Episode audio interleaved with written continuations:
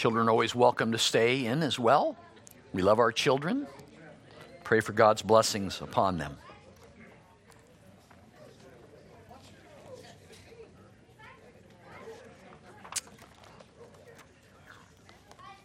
Praise the Lord.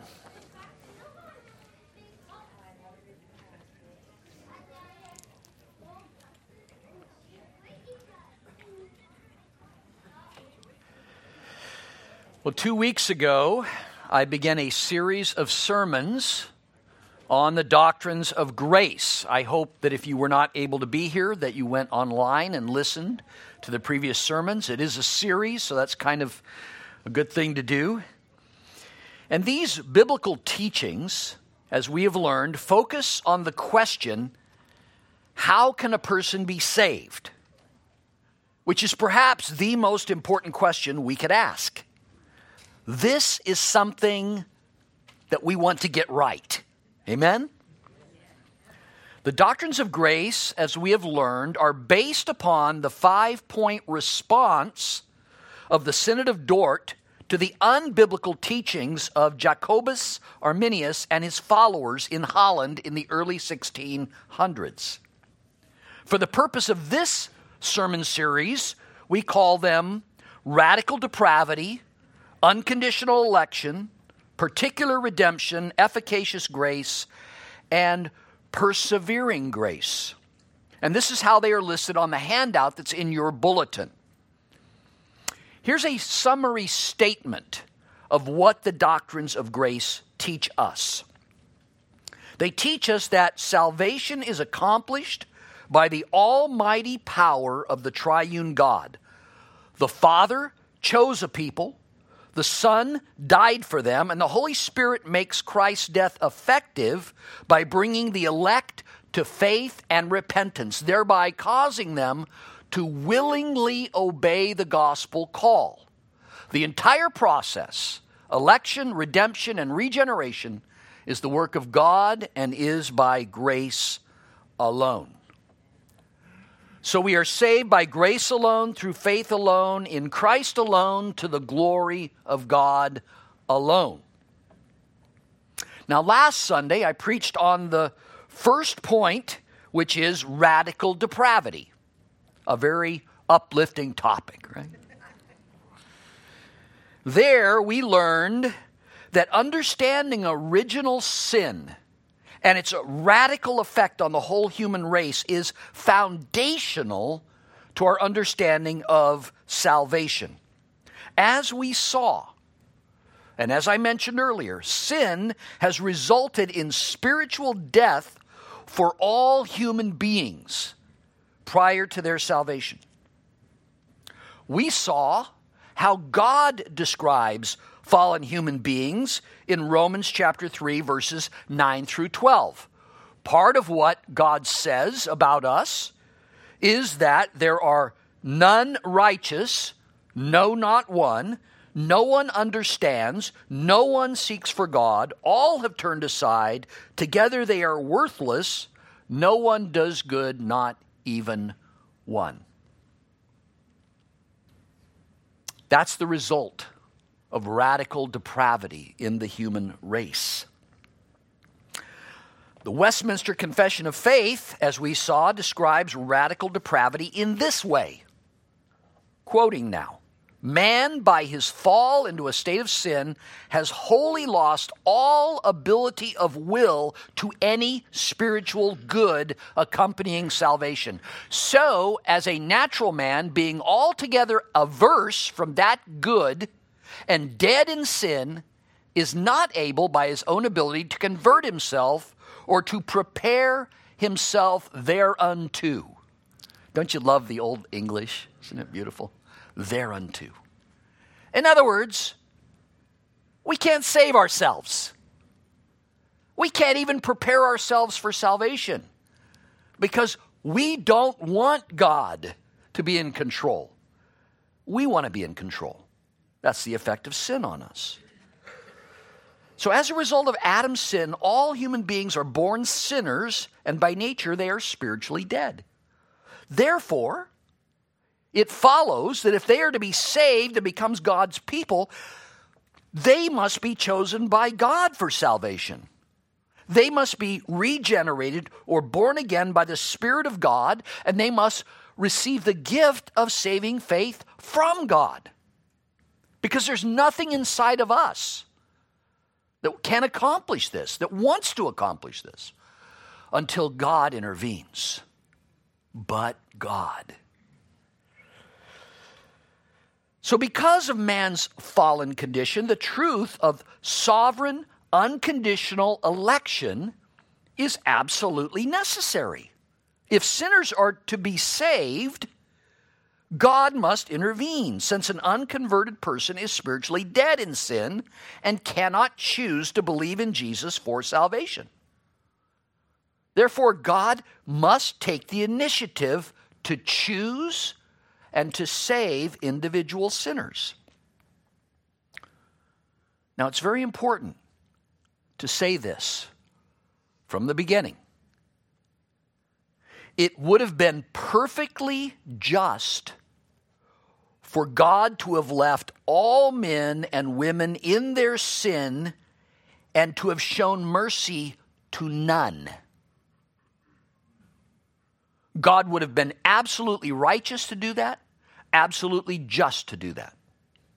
God was under no obligation whatsoever to provide salvation for anyone. Who would God be obligated to? Not you and me. And it is under that context that the Bible sets forth the doctrine of unconditional election. The doctrine of unconditional election declares that God, before the creation of the world, chose certain individuals from among the fallen members of the human race to be the objects of his unconditional, undeserved favor. These and these only he purposed to save.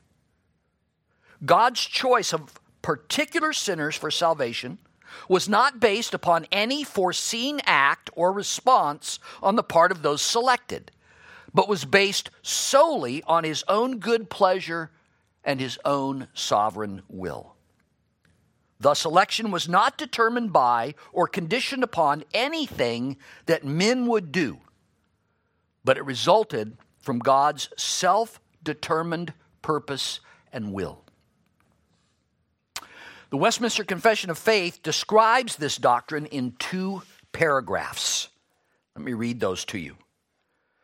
Those of mankind that are predestined into eternal life, God, before the foundation of the world was laid, according to his eternal and immutable purpose, and the secret counsel and good pleasure of his will, hath chosen in Christ unto everlasting glory out of his mere free grace and love without any foresight of faith or good works or perseverance in either of them.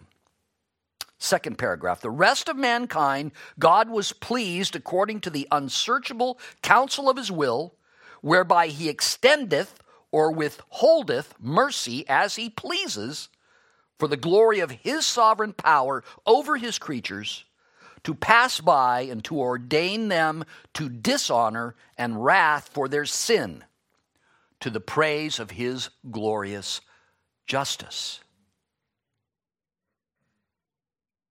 He saves some to the praise of his glorious grace, and he punishes others to the praise of his glorious justice. These statements teach us that both election and reprobation flow from the eternal counsel or will of God rather than from the will of man. And that both have as their ultimate purpose the revelation of God's glory. God is glorified both in saving some sinners and in judging other sinners for their sins. This is the doctrine of unconditional election. Now, I want to make something very clear, and I've mentioned this the last couple of weeks. We do not preach and believe this doctrine because the early church fathers did, or because the reformers did, or because it's part of the Westminster Confession of Faith. We proclaim this doctrine because it is found in the holy word of God. From cover to cover, the entire Bible speaks in perfect agreement on this very weighty topic. The scripture teaches us over and over again that God Himself chooses some for salvation and leaves others spiritually dead in their sins. So let's look at just a few of those passages from both the Old and the New Testament. A few of those passages that indicate that it's God who does the choosing.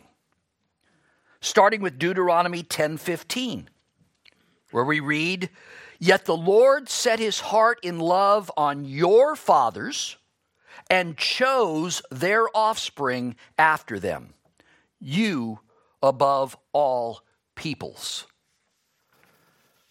Psalm 33:12. Blessed is the nation whose God is the Lord, the people whom he has chosen as his heritage. Psalm 65 4. Blessed is the one you choose and bring near, speaking of God. Psalm 106 5. That I might look upon the prosperity of your chosen ones those people that God chose and blessed.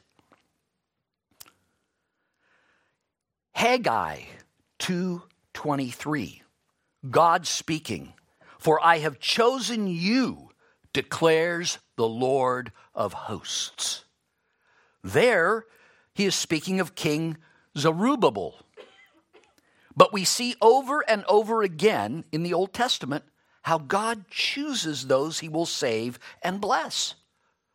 We know this. He chose Abel over Cain. He chose Seth over his siblings.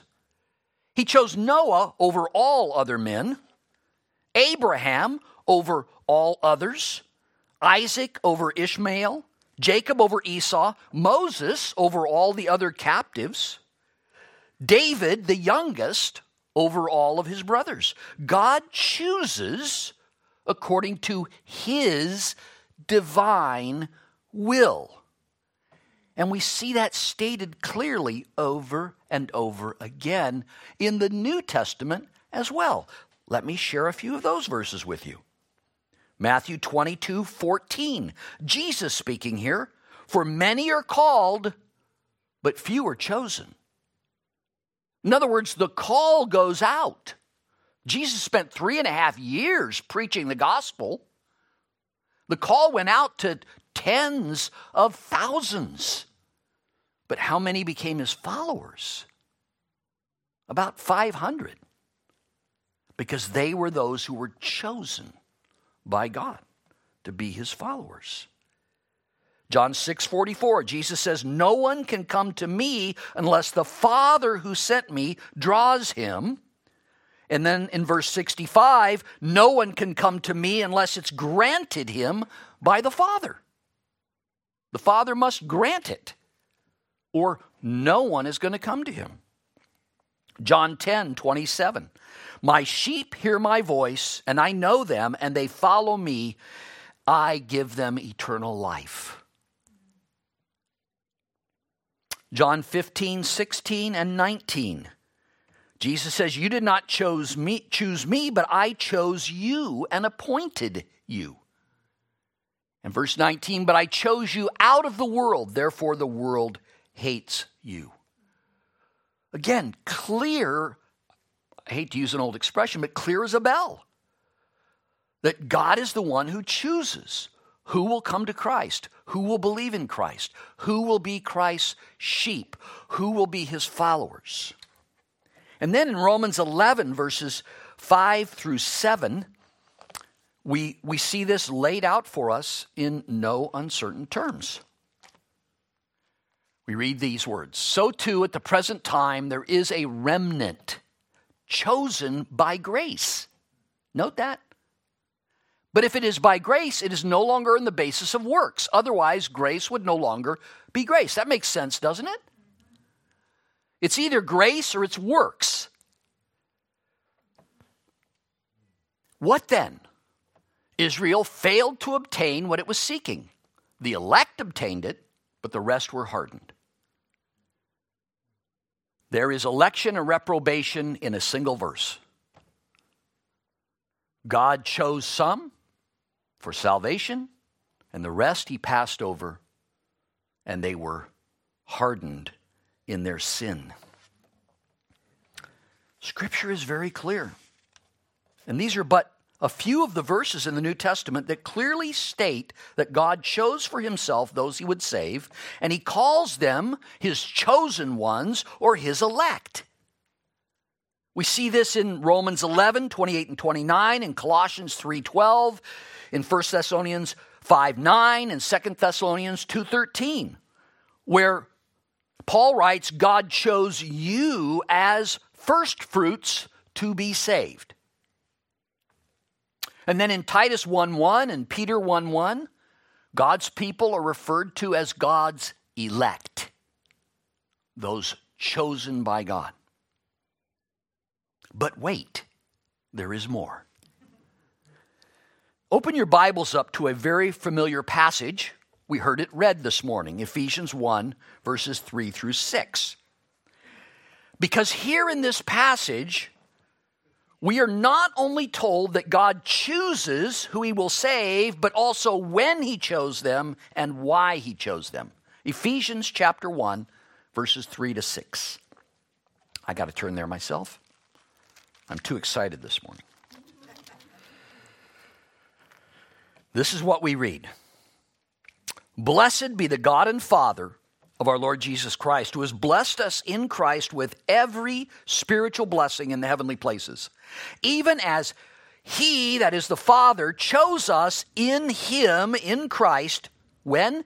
Before the foundation of the world, that we should be holy and blameless before Him. In love, He predestined us for adoption as sons and daughters through Jesus Christ according to the purpose of His will to the praise of His glorious grace with which He has blessed us in the beloved. I, again, I don't think it could be any more clear. God, the Father, chose us in Christ. So there's the who. Us those that have experienced salvation, those who have been born again. God chose us to be in Christ. And when did He do so? Before the foundation of the world, before the world was created. It's very clear that's what Paul is indicating here. Sometime in eternity past,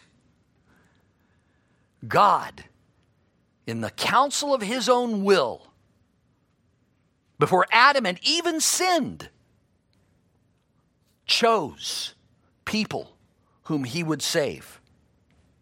And then he predestined us for adoption through Jesus, to be adopted into his family, to become his beloved children.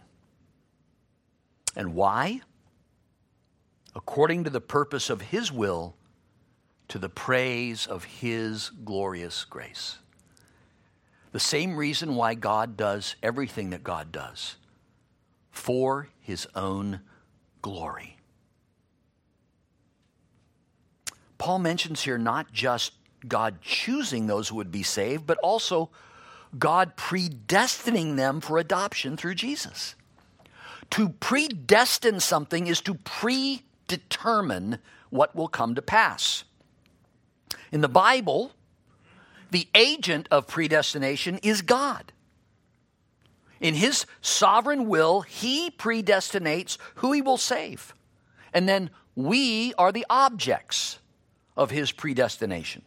So, election of those who will be saved is then followed by divine predestination. a predetermined plan by our sovereign God as to when and how he will save and adopt those he has chosen for salvation. It's amazing. It's amazing to me that God would choose any one of us for salvation, especially me. That's what's amazing. You know, some people say, well, why didn't God choose everyone? Why did he choose anyone? That's the real question. Because of his grace, because of his great love with which he loved us. You know, I love R.C. Sproul, so I want to quote from him on this manner. On the matter of predestination, R.C. writes From all eternity past, God decided to save some members of the human race and to let others perish. God made a choice. He chose some individuals to be saved unto everlasting life, and he chose to pass over others, allowing them to suffer the consequences of their sins, which is eternal punishment.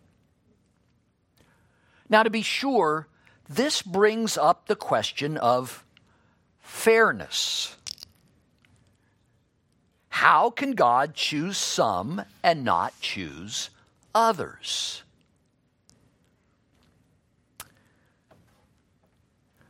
The simple answer to that is because He's God. And He doesn't owe us an answer or an explanation. But the Apostle Paul writes an entire chapter on the fact that God chooses some and not others, and then he defends God's right to do so. So turn, if you would, to Romans chapter 9. You knew where I was going.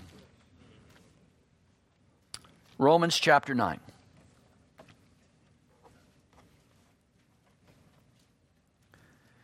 Before I read the portion I'm going to read, I want to just set the stage here. Because obviously, we don't have time this morning to unpack all that is contained in this chapter, not even close. I will do that as I preach through the letter to the Romans in the coming months and years. But I do want you to see that Paul defends God's right to choose a people for himself and to not choose all people for salvation. I also want us to see that God's choosing is unconditional. It is totally his choice to save or not to save. In the opening verses of this chapter, Paul acknowledged the fact that most of the Jews who were his countrymen had rejected Jesus and refused to believe in him. And Paul writes that this causes him, quote, increasing anguish in my heart. What does Paul do? He prays for their salvation, and he does his best to share the gospel message with them. Yet, most are not saved. Why?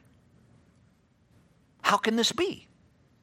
Perhaps the greatest evangelist of all times. Is the gospel message ineffective? In verse 6, he tells us that it is not a failure of the Word of God, but it is instead, listen to this, that not all of Israel are chosen by God for salvation. Then in the next eight verses, he reminds us of God choosing certain individuals and not others. God chose Abraham, not other men. God chose Isaac over Ishmael. He chose Jacob over Esau. That leads to the question in verse 14 that sets up Paul's defense of God's sovereign election of some and not others. So let me read from verse 14 down through verse 26. What shall we say then? Is there injustice on God's part? By no means. For he says to Moses, I will have mercy on whom I have mercy, and I will have compassion on whom I have compassion. So then it depends not on human will or exertion, but on God who has mercy. For this ver- the scripture says to Pharaoh, For this very purpose I raised you up, that I might show my power in you, and that my name might be proclaimed in all the earth. So then, he has mercy on whomever he wills, and he hardens whomever he wills. You will say to me then, Why does he still find fault? For who can resist his will? Listen to Paul's answer. But who are you, O oh man, to answer back to God? Will what is molded say to its molder, Why have you made me like this? Has the potter no right over the clay to make out of the same lump one vessel for honorable use and another for dishonorable use? What if God, desiring to show his wrath and make known his power, has endured with much patience vessels of wrath prepared for destruction, in order to make known the riches of his glory for vessels of mercy which he has prepared beforehand for glory, even us, whom he has called not from the Jews only, but also from the Gentiles. As indeed he says in Hosea, Those who were not my people, I will call my people, and her who was not beloved, I will call beloved. And in the very place where it was said to them, You are not my people, they will be called sons of the living God. Please note here that God does not owe us an answer as to why he does what he does. That's Paul's main point in this part of this chapter. That's his main message to us. We have no right to talk back to God. We have no right to question God's motives. But we do receive a glimpse here into why God elects some to salvation and passes over others. It is to display his sovereign and divine attributes. God says in verse 15, I will have mercy on whom I have mercy, I will have compassion on whom I have compassion. And then he makes it really clear it doesn't depend on the human being. It doesn't depend on human will or exertion, but all on God who has the mercy. Verse 18 So he has mercy on whomever he wills, and he hardens whomever he wills. And then he uses this analogy of a potter making objects out of a lump of clay. And note here, one lump of clay, right? Making an object.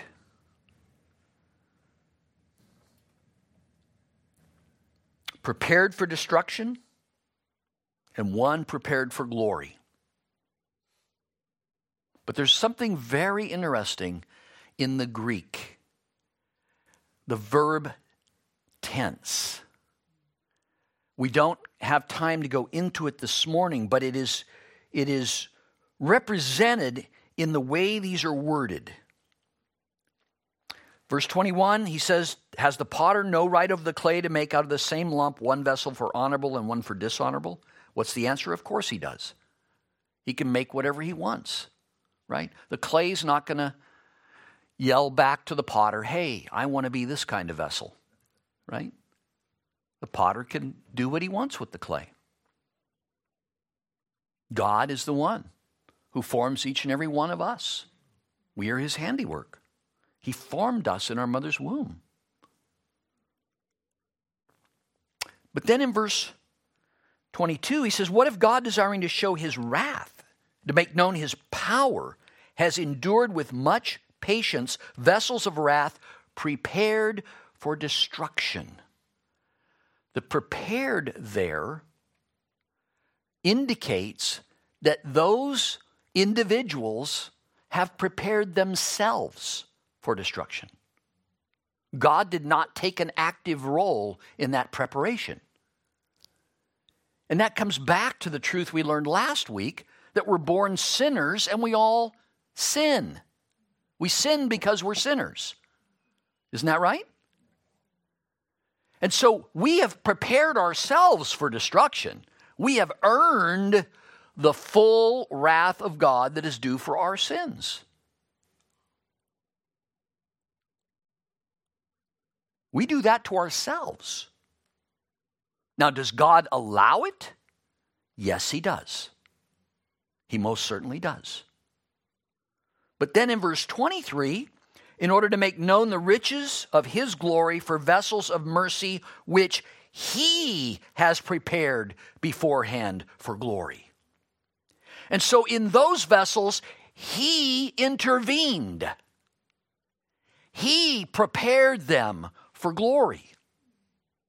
Elsewise, none of us would ever come to faith in Christ, but God. And so,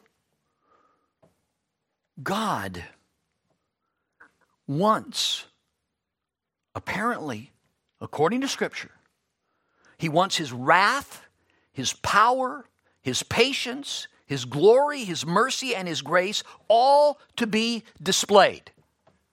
And they are displayed in both election and in reprobation, in choosing some for salvation and passing over the rest. And all of this is done that God might be glorified in the revelation of all of his glorious attributes. God does all of that that he might be glorified, and rightly so. He is worthy. Amen? He is sovereign. Amen?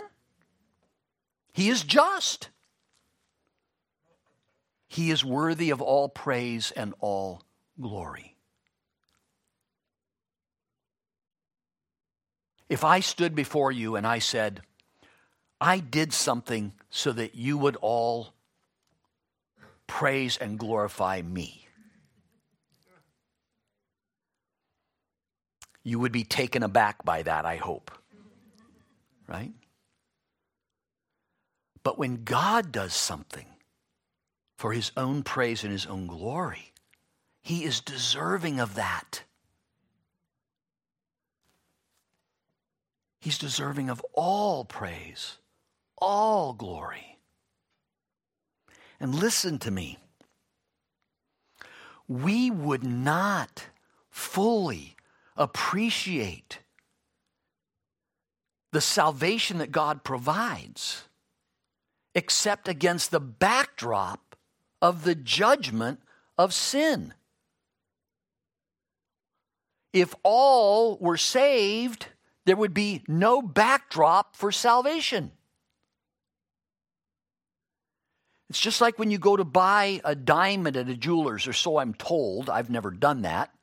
But they put down a black cloth so that you can see the sparkle of that diamond against a b- black background because it shines all the brighter. Well, that's what the work of Christ does against the blackness of sin and depravity and judgment. It causes the work of Christ to shine to the glory of God, the Father, the Son, and the Holy Spirit. He is worthy to be glorified both for his judgment against sin and for his mercy and grace that are poured out upon the elect. He is worthy of all praise and all glory. Well, this is a good place to stop and turn to the question what are some of the benefits of this doctrine of unconditional election? I want to share just briefly three of the benefits of this great doctrine. And the first is election is humbling. And let me tell you something you and I need to be humbled. Humility does not come natural for human beings, just the opposite. Pride is one of our greatest issues. Now, this is probably the opposite of what some people might imagine. They imagine that if I believe I'm chosen by God, that I must think I'm somehow special and superior. But unconditional election as taught in Scripture, ascribes salvation to God alone, not to any merit of the individual. I might think I'm something special if I thought God chose me because I'm something special. But He did not. He chose me for His own purposes, not because of anything that He saw in me. So it fully embraces the Bible's teaching on our moral depravity that there is nothing good in us to merit salvation. It says that unless salvation is fully God's work, then I could not be saved. It takes away the pride. Arthur Pink writes this in his commentary The truth of God's sovereignty removes every ground for human boasting and instills in us the spirit of humility instead. It declares that salvation is of the Lord in its origination in its operation and in its consummation. And all of this is most humbling to the heart of man. So, the doctrine of unconditional election actually humbles us. Second, election brings glory to God. Since our salvation depends not on human will or exertion, but on God who has the mercy, according to Romans 9:16, then all the glory for our salvation belongs to him. Understanding this fills us with thanksgiving and praise for the Father, the Son, and the Holy Spirit. Thanksgiving and praise to the Father for choosing us for salvation Thanksgiving and praise to the Son for redeeming us upon the cross, paying the penalty for our sins. And thanksgiving and praise for the Holy Spirit who caused us to be born again and gave us the gift of saving faith by which we believed in the gospel and were saved. All the glory goes to God. None of it goes to us. Aw, shucks. No, it should go to Him. And that's why it is unconditional election. Third, election encourages our evangelism. I'm going to pause because I want that to sink in. Some might think just the opposite.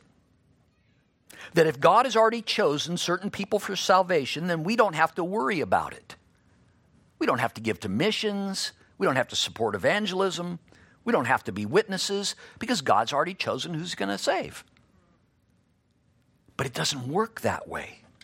Because God not only foreordained who would be saved, but He also foreordained the means of salvation. This means, includes praying for the lost, bearing witness to the lost, and most importantly, sharing the gospel with the lost. For that is the way God has determined to save. Our God has determined that the gospel is the power of God for salvation to everyone who believes. According to Romans 1:16, and that faith comes by hearing hearing the words of Christ, Romans 10:17. So it is actually the truth of sovereign election that gives us hope in our efforts to share the gospel of grace. Remember, all the unsaved are by nature spiritually dead, and none of them are seeking for God. So every one of them would be blind to the person and work of Jesus, the Son of God, unless and until God opened their blind eyes and their blinded mind to these truths. We can't do that. That's God's work. Without God taking the initiative in electing some to salvation, none would ever believe the gospel and be saved. That would frustrate our efforts. Would it not? If no matter what witness we gave, no matter how many times we shared the gospel, no one could be saved, that would be very frustrating. But that's not the case. He has elected some for salvation, and so those chosen for salvation will indeed believe. They will trust in Jesus and they will enter into eternal life with him. This encourages us to continue to be witnesses and to share the gospel, knowing that God will use our feeble efforts, if you will. He will use them in saving those he has chosen for salvation. This allows us to go and be the best witnesses for Christ that we can be, with the confidence that it's not upon us to convert the unbeliever, but upon God to do so. This lifts the burden from us and places it where it belongs. Praise be to God. No one is saved without hearing the gospel. No one is saved without us sharing Christ with them.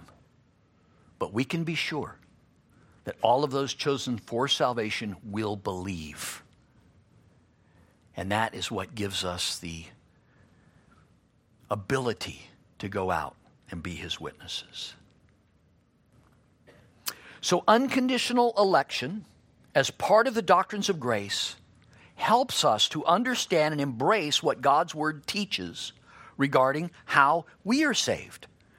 They teach us that God alone saves sinners and that we are saved by His grace alone through the faith given to us alone, faith in Christ, the Son of God, alone, and that all of this is for the glory of God alone.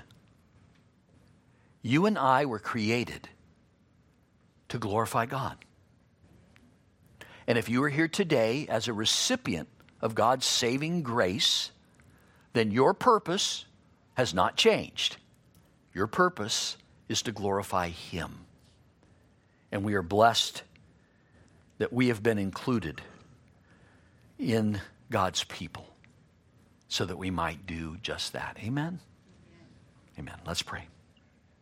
Heavenly Father, thank you for this glorious Sunday, this glorious opportunity for us to come together, lift our voices, sing your praises, partake of the Lord's Supper together, give to your work in this community, and to hear from your word these great truths. I pray, Father God, that these truths would sink in, that you would give us understanding.